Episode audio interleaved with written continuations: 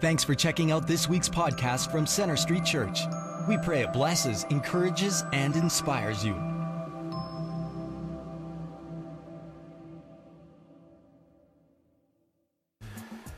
Well, welcome, Center Street Church. Uh, those of you who are uh, joining us online, also those of you who are meeting together at one of our other regional campuses in Airdrie, uh, down in Bridgeland, uh, South Calgary and also those of you meeting in the Crowfoot Theaters in Northwest Calgary. Well, we come now to the final sermon on the book of James. No cheering, please. Thank you. Um, those of you who have been with us for all or most of our time in this incredible letter, you may recall that James uh, gives us a description of what it looks like, practically speaking, uh, to be a Christian. And he comes to the end of his letter. He essentially says, You can't live the Christian life that I've just described in your own strength. You can't live it on your own. If you want to live the victorious Christian life and not wander from the faith, you're going to need to invest in two key relationships. Uh, first of all, you're going to need the presence and power of God in your life. And furthermore, you're going to need the challenge and the encouragement of Christ followers in your life. First of all, you're going to need the presence and the power of God in your life through prayer. And we talked about this last time, but prayer isn't part of the Christian life. Prayer is the Christian life because fundamentally, prayer is all about communicating with God, conversing with Him, talking to Him, listening to Him, cultivating a vibrant relationship with Him. You see, in giving us a picture of the Christian life, James is not saying that we must keep these commands and these principles perfectly if we want God to be pleased with us. Rather, he's describing how the Holy Spirit will gradually transform us from the inside out into the image and character of Jesus as we daily surrender our lives to God and cultivate a growing relationship with Him through prayer. In short, the Christian life is not about trying to live the commands and principles that James spells out here. It's not about trying harder, it's about trusting God, the Spirit of God, to empower us to progress step by step toward Christ likeness. And then, secondly, if we want to live the victorious Christian life, James describes here in this letter, we're also going to need the encouragement and the challenge of other Christ followers. In the same way that you can't live the Christian life in your own strength, you also can't live the Christian life on your own. It just doesn't work. You're going to need the challenge, the encouragement, the care, the prayers of other Christians. And that's going to be the focus of our time in the Word today.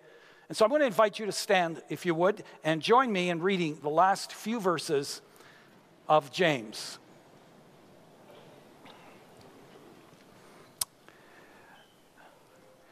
Therefore, confess your sins to each other and pray for each other so that you may be healed. The prayer of a righteous person is powerful and effective.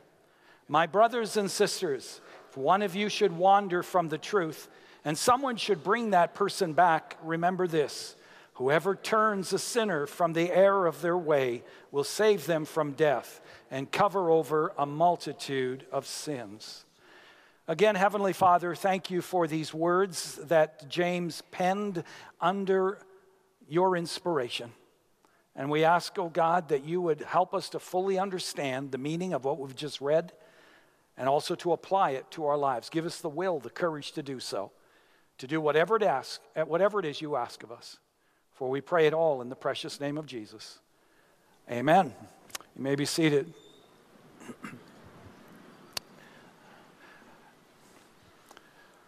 Many years ago now, a young man approached me after a service and told me that even though he was living the dream, he was unhappy, he was unfulfilled.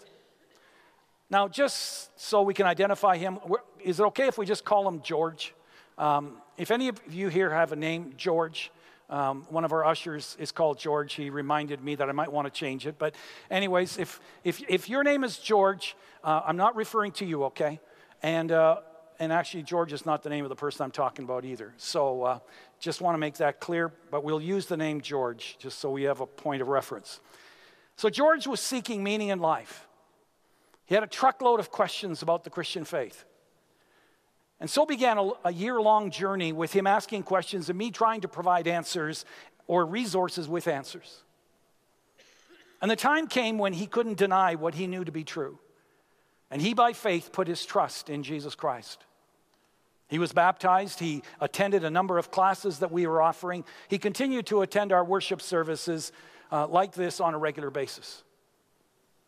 We would meet from time to time to get caught up and continue our discussions about the Christian faith, but with all the demands on my time, I knew that he needed more than me in his life if he wanted to continue to grow in his spiritual faith. And so I challenged him to get connected with a community group or one of the ministries of the church.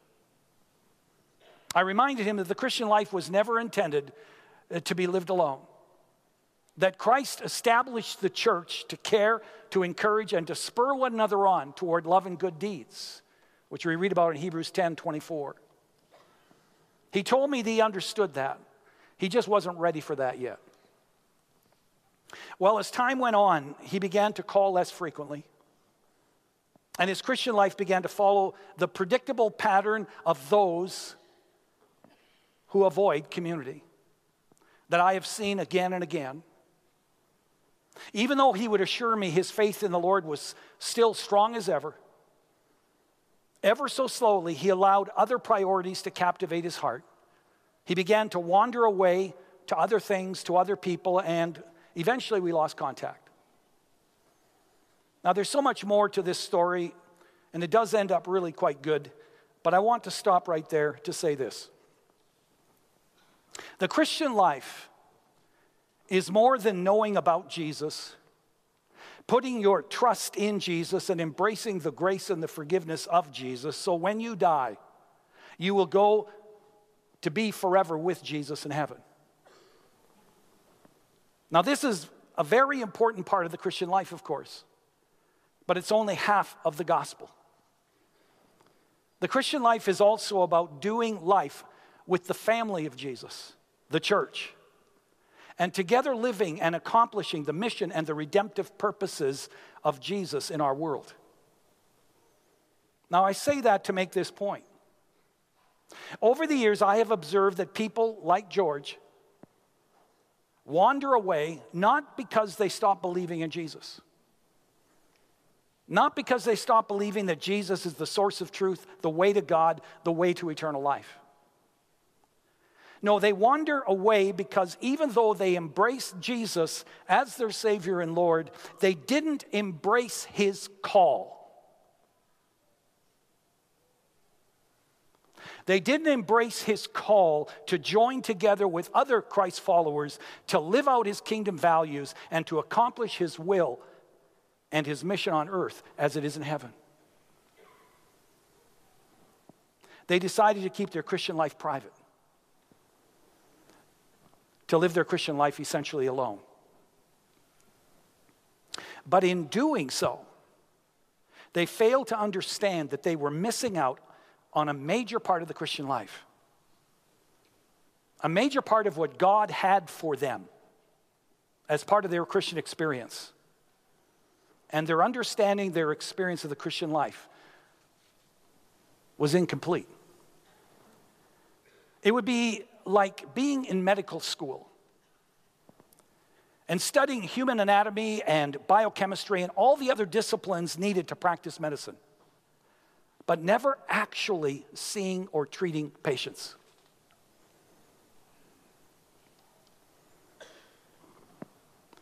When James says here in verse 16, therefore confess your sins to each other and pray for each other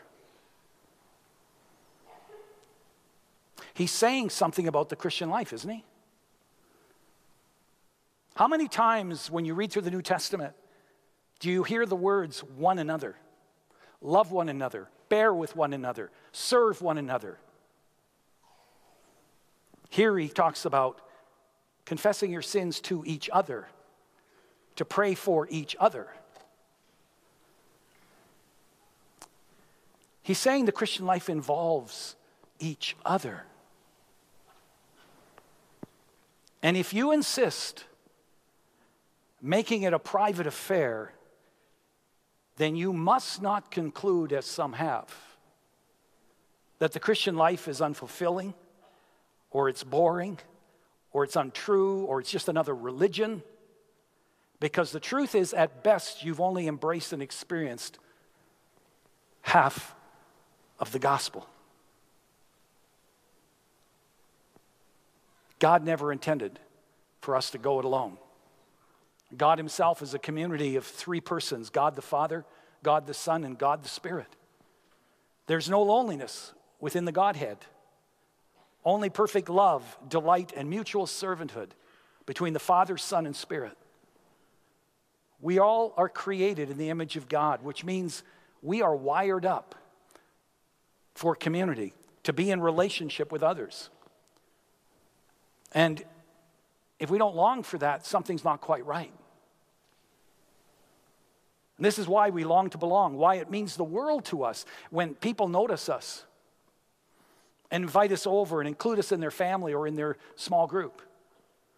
Why, as children, we are so blessed when someone invites us to their birthday party or chooses us to play on their team. Or as teens, when our heart skips a step when someone that we're attracted to lets us know that they feel the same way or invites us out on a date. We're all wired up for a relationship, to be in community.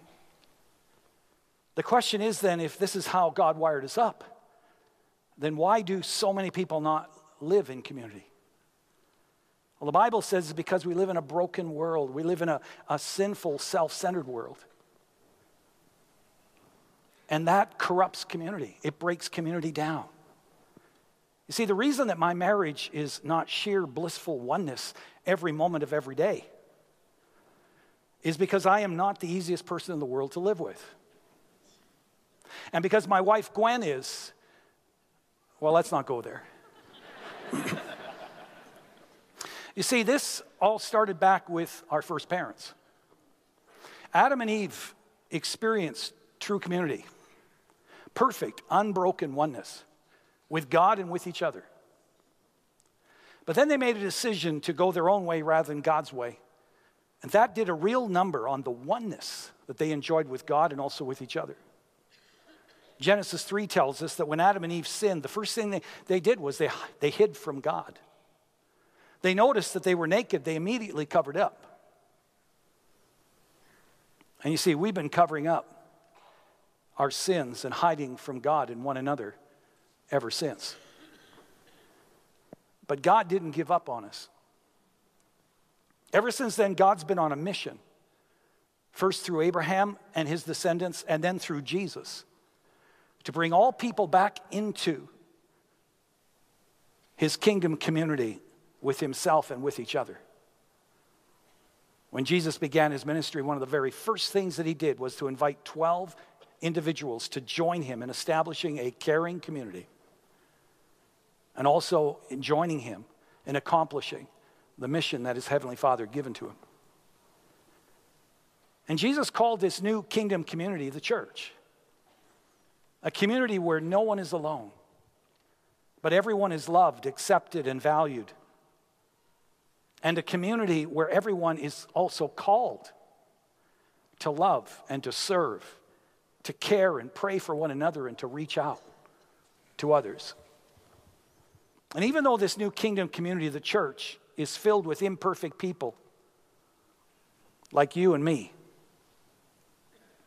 people who can, people who are more than capable of offending us and hurting us and even embarrassing us. Jesus calls us to get over it, to humble ourselves and to be part of the church. Trusting Him to use this imperfect community to not only encourage and to challenge and to grow us spiritually and to keep us secure in the faith, keep us from wandering away, but also to reach out together to impact the lives of many people in our world, inviting them to become part of his family.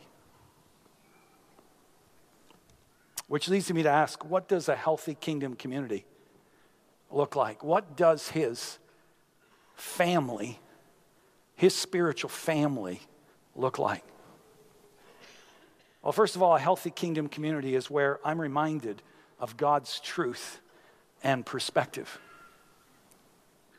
In Psalm 73, the psalmist talks about a personal struggle that he's having.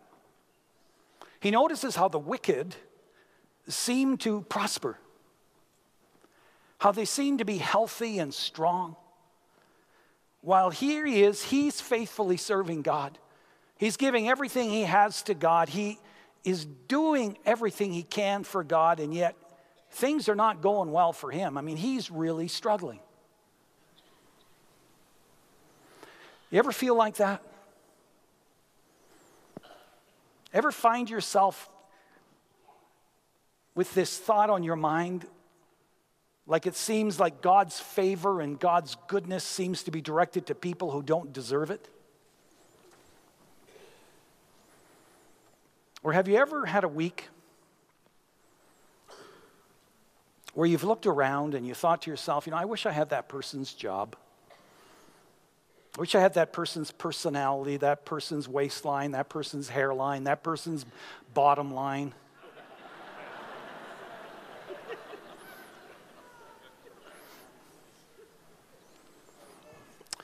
Well, the psalmist goes on to say that he was plagued with those kind of thoughts.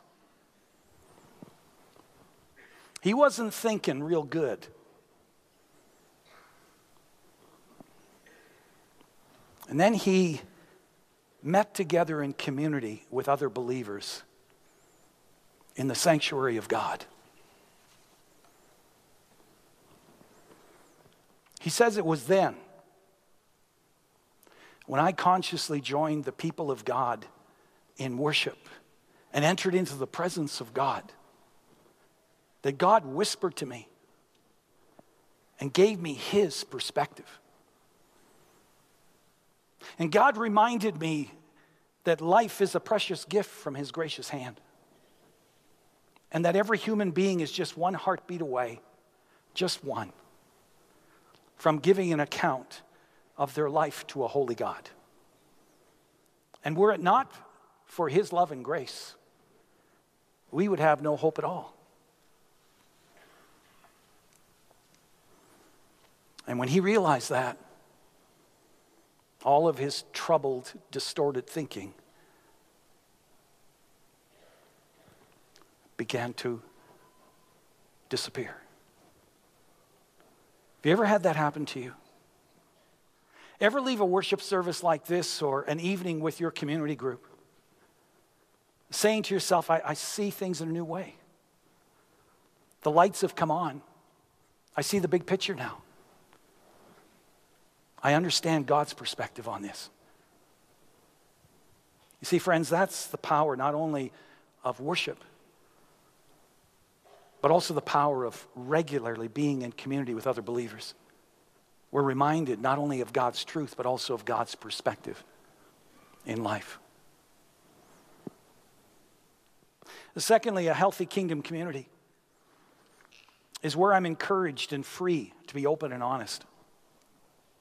In verse 16, James writes, Therefore, confess your sins to each other and pray for each other so that you may be healed.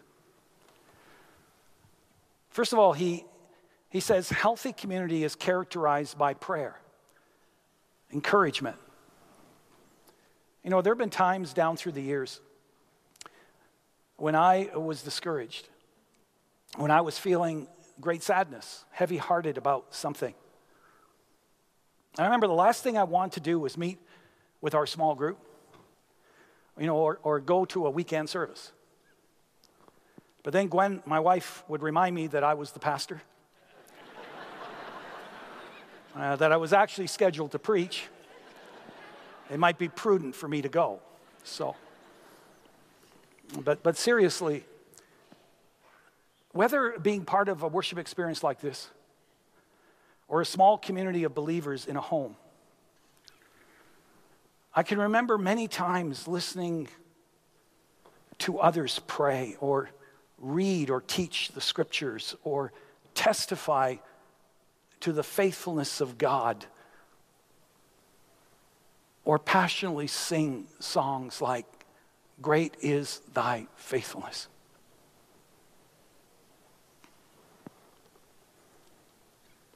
And hope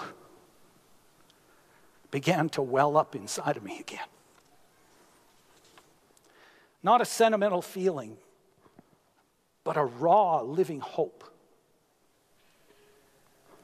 that emerged from realizing once again the truth of who God is. That He makes no mistakes, that He has our best interests at heart in all things, and that He can be trusted.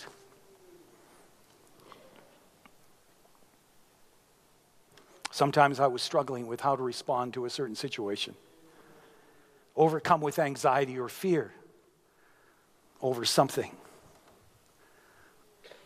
And just being part of a community of God's people, I'd receive instruction from the scriptures, I'd receive encouragement from others. And it ministered to my, my soul.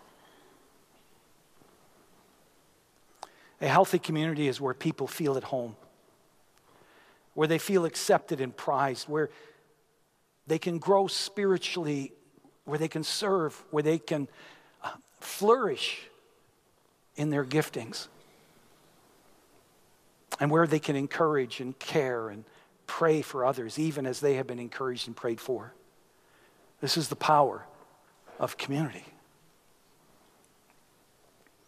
Now, James also writes that we're to confess our sins to each other. John Ortberg says we live in a world of image protection where impression management is the rule of thumb. And as I thought about that, you know, I got thinking about social media and and, and is it not true that, you know, typically we post pictures that present us in the best light? You know, when we're looking our best, when we're happy, we're smiling, we're having a good time. And James challenges us here that in the church community, it's, it's fine, of course, you know, to, to laugh and have a good time and all the rest of it. But he challenges us to be real, to stop playing the game of pretense to be honest, to be open about our struggles. You know, for me as a pastor, even though I want to be open and honest, I struggle with revealing my struggles and shortcomings. But inevitably, God finds a way of keeping me real, keeping me humble, by exposing the truth of who I am in unexpected ways. Many years ago, when our boys were still in elementary school, I put them in the uh, community soccer league and I volunteered to be their coach, the coach of the team. Now, I know that you'll be shocked to hear this about me, but I'm just a tad competitive. Those who know me better, that play hockey or sports with me, would say that's putting it mildly. Anyhow, on more than one occasion, when a game was really close, my competitive spirit trumped whatever good sense I had. And I'd march up and down the sidelines, barking out instructions to the players on my team like an army drill sergeant. I still break out in a cold sweat when I think of how ridiculous I must have looked doing that. Well, all that changed for good when one of the parents on the other team approached me after a game and said, Hi, you look so familiar.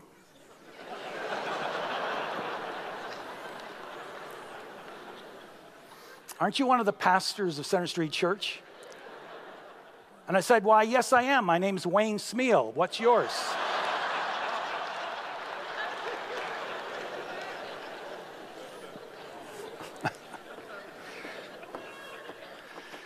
I actually didn't do that to Wayne, but I got to tell you, I really wanted to.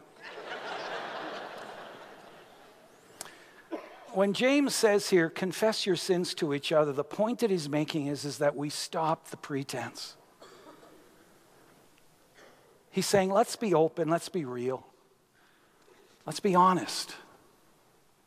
Let's acknowledge that even though in the spiritual realm we are forgiven and we are one with Christ, which means we are righteous and holy in His sight.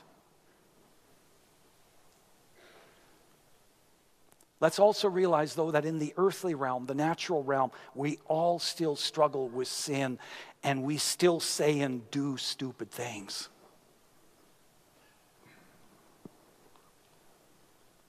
So let's have one or two people in our lives that we're open with, that we're willing to process things with, that we're willing to say, hey, you know, I've got this issue in my life that I'm really struggling with you know, I, I, I need to deal with this. Would you pray for me? Would you hold me accountable? Would you ask me about this again in a couple of weeks? Now, of course, let's not be flippant about sin. Let's be serious about living God honoring lives. But let's also be real and stop pretending like we've got it all together because if we keep playing that game, not only will we never grow spiritually and be all that God wants us to be, but people, they won't be drawn to us or to our group of friends. Because people tend to distance themselves from those who pretend they've got it all together. You know, the Bible says God resists the proud, but he gives grace to the humble. And you see, we're made in his image. And so, why would we think we would respond any differently? We find ourselves resisting, walking away from, avoiding the proud. We are drawn to the broken, to those who are humble. So let's be sensitive, but let's be real.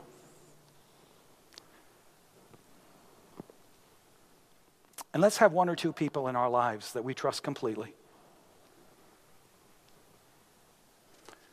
that we're willing to talk about the good, the bad, and the ugly things in our life with. You see, James' concern is, is that if our life, or if our marriage, or if our family, or if our business is falling apart, and we just keep smiling and pretending like all is well, we're not only going to miss we're not only going to miss out on, on so much of the encouragement that we need from the body, the prayers, the wisdom from others. But in time, we simply won't be able to keep playing that game.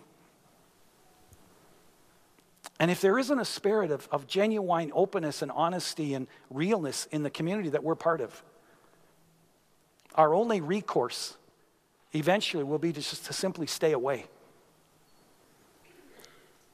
Perhaps even to wander away from the faith in the church. And that would be so incredibly tragic, but it's being played out again and again.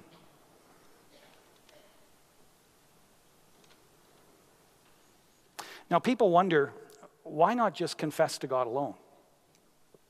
Well, look at verse 16 again. It says again, therefore, confess your sins to each other and pray for each other for what purpose? So that you may be healed.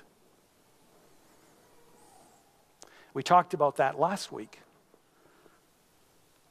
When it talks about healing, the verses prior to this, it's not just talking about physical healing, it's talking about emotional, spiritual healing. And notice here that James is not talking about confessing our sins to each other to get forgiveness, but rather to get healing. He knows that one key way we can be healed and restored spiritually and emotionally is by sharing our struggles and our shortcomings with someone who we give permission to hold us accountable.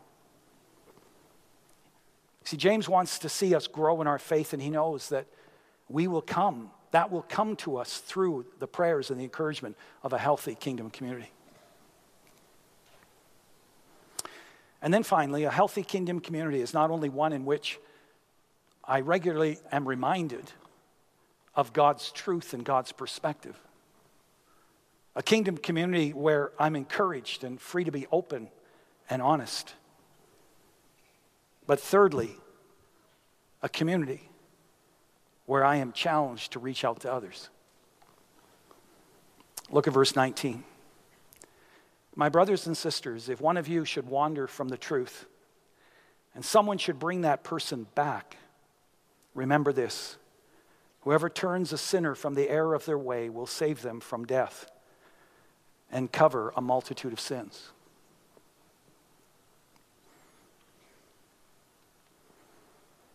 Now, in this passage, James is really referring to two kinds of situations.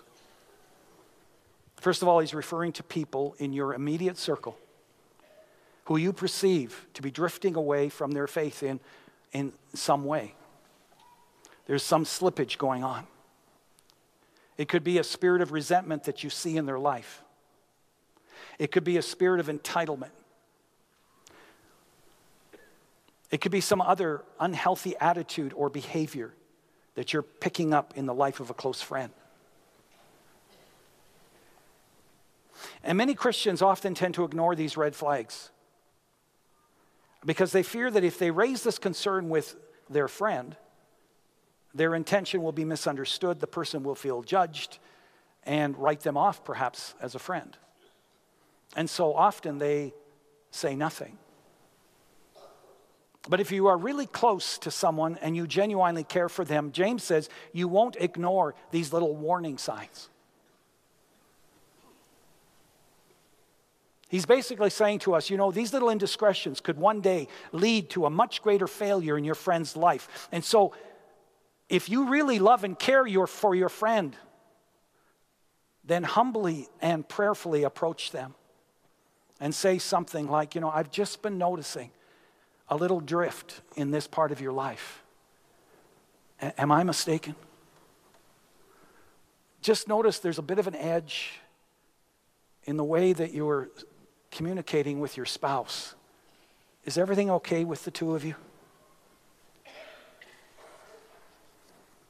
Sometimes a loving, humble confrontation like this can prevent a person from continuing down a path that could destroy their lives.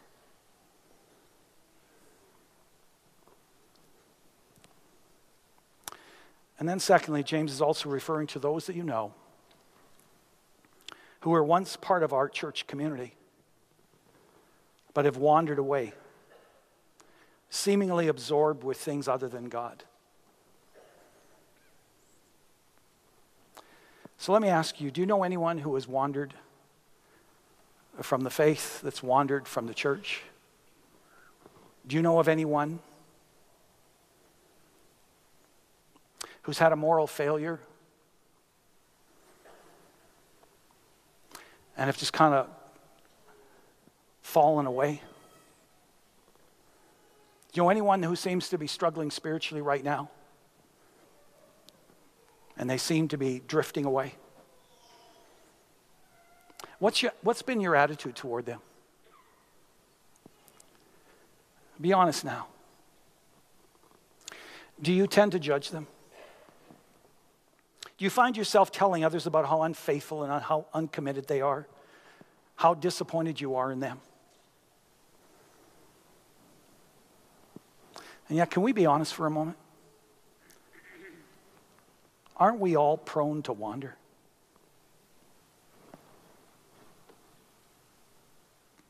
Haven't we all had seasons in our lives where we have felt incredibly close to God and fully engaged in His kingdom work.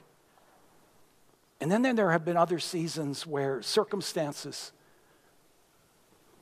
or hardship have left us questioning God, doubting His goodness, or just really in a not a really good place.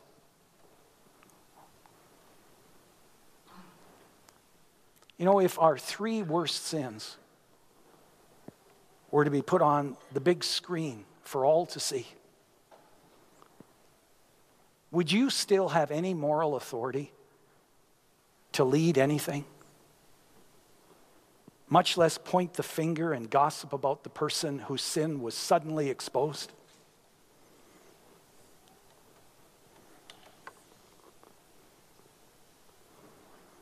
My point is, the ground is level at the cross. And we are set free and we're able to live and to lead in victory only because of the grace and the mercy and the forgiveness of God. And so, what James is challenging us with here is not to criticize, not to slander or cut off the people who have wandered away or have fallen in some way. Steady challenges us to do all we can to woo them back. And the way we're going to do that most effectively will include things like, first of all, in the words of Jesus, before we judge them for the speck that we see in their eye, that we deal with and remove the big fat fence post that's sticking out of our eye by sincerely repenting of our own sin, bringing it into the light. Secondly, we pray for them. And not with the intent of using prayer as an opportunity to gossip and to further slander the life of people who have wandered away, but to pray for them out of genuine love and concern for them. And then, thirdly, we love them in whatever way it is that God leads us to. Which means that we go to Him on a regular basis and say, Lord, what is it that you would have me do or say or give or whatever? What is it you would have me do to love this individual back to you? The reality is, you know, when we give ourselves over to sin, the heart begins to harden.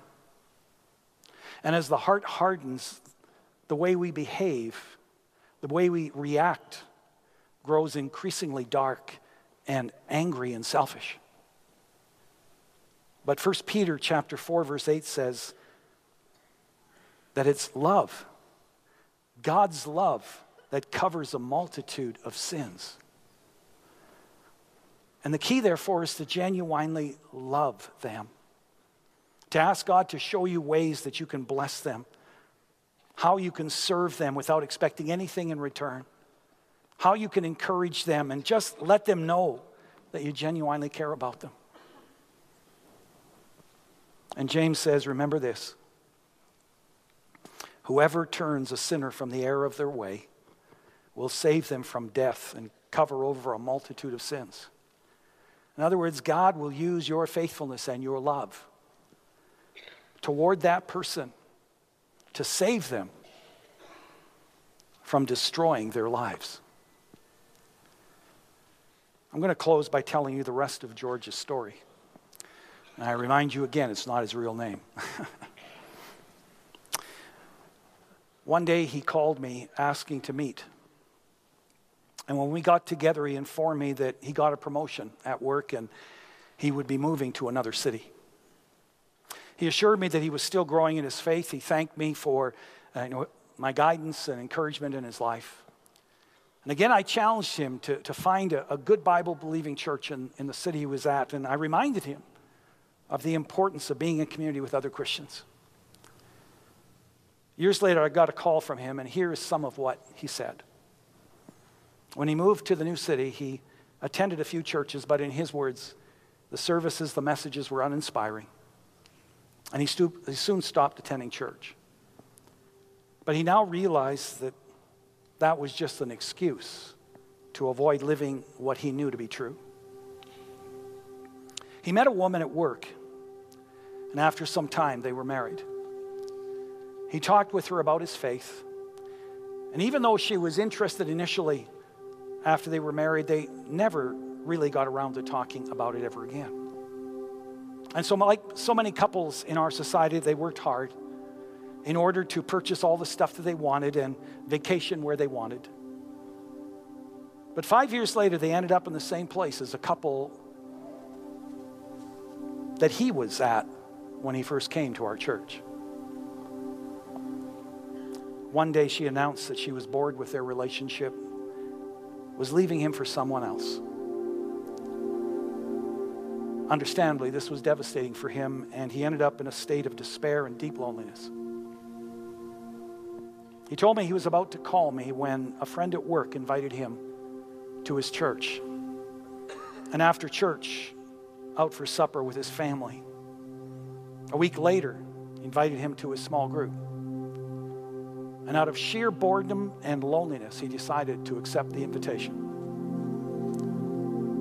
And soon, he no longer felt alone. He felt loved and accepted. And in the months that followed, he began to experience the other half of his Christian faith. And he said to me, Pastor Henry, I know you talked about this, but now I understand that the Christian life is more than just knowing more and more things about Jesus and what Jesus taught. It's about walking with Jesus daily, together with members of his family. And friends, George is a living testimony of what Jesus, I'm sorry, James is talking about here. Because his friend at work cared about him and his walk with God, he loved him enough to invite him into his life, into the life of his family, into the life of his friends. And he not only provided George with the opportunity to experience the totality of the Christian life the way that Christ intended him to. But he prevented George from continuing on the destructive path that he was on. Friends, this is what the Lord wants for you and me. He wants you to be connected with members of his family in a healthy kingdom community. And then together with them to use you to introduce people like George not only to Jesus, but also to invite them to be part of the extend, extended family in Christ. May it be so in our lives to the glory of God and for the sake of all those that we know need the Jesus that we know and love. Would you stand with me, please?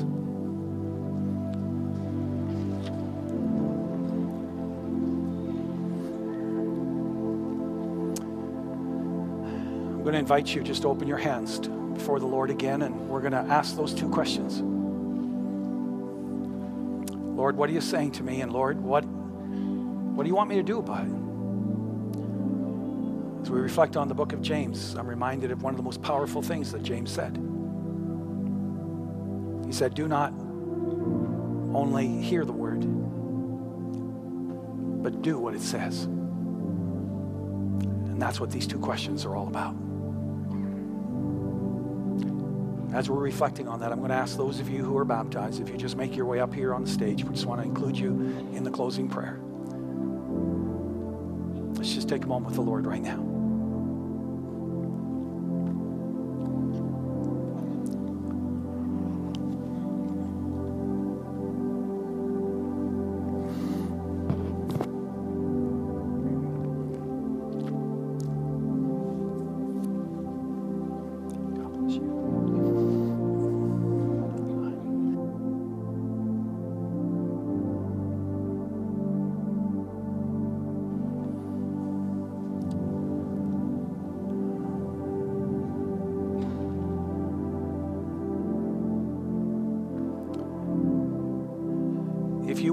Part of a community of faith, if you want to join God's family, there are pastors out in the atrium standing around tables that would love to talk to you. I encourage you to do that.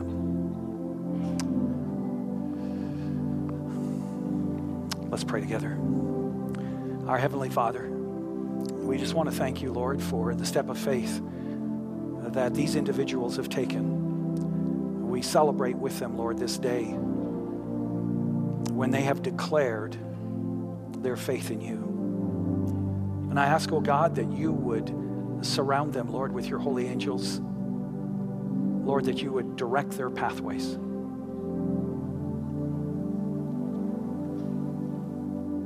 And Lord, I just pray for anyone here, Lord, um, who are still searching, who are still questioning, who are still wondering about who you are. I pray, Lord, that you will draw them to yourself until they find their hope and their faith in you. And that together, Lord, as a church, Lord, that we would come to realize that church is more than services like this.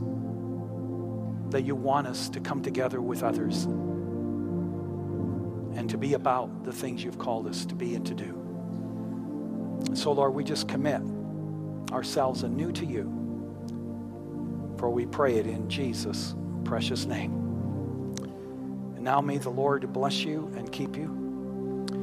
May the Lord make his face to shine upon you and be gracious to you. The Lord lift up his countenance upon you and give you his precious peace. In the name of God the Father, the Son, and the Holy Spirit. Amen. Thanks for listening. We hope this message has impacted you. We'd like to challenge you to take it one step further and get connected. For any questions or prayer, please visit our website at cschurch.ca. You can also like us on Facebook or follow us on Twitter.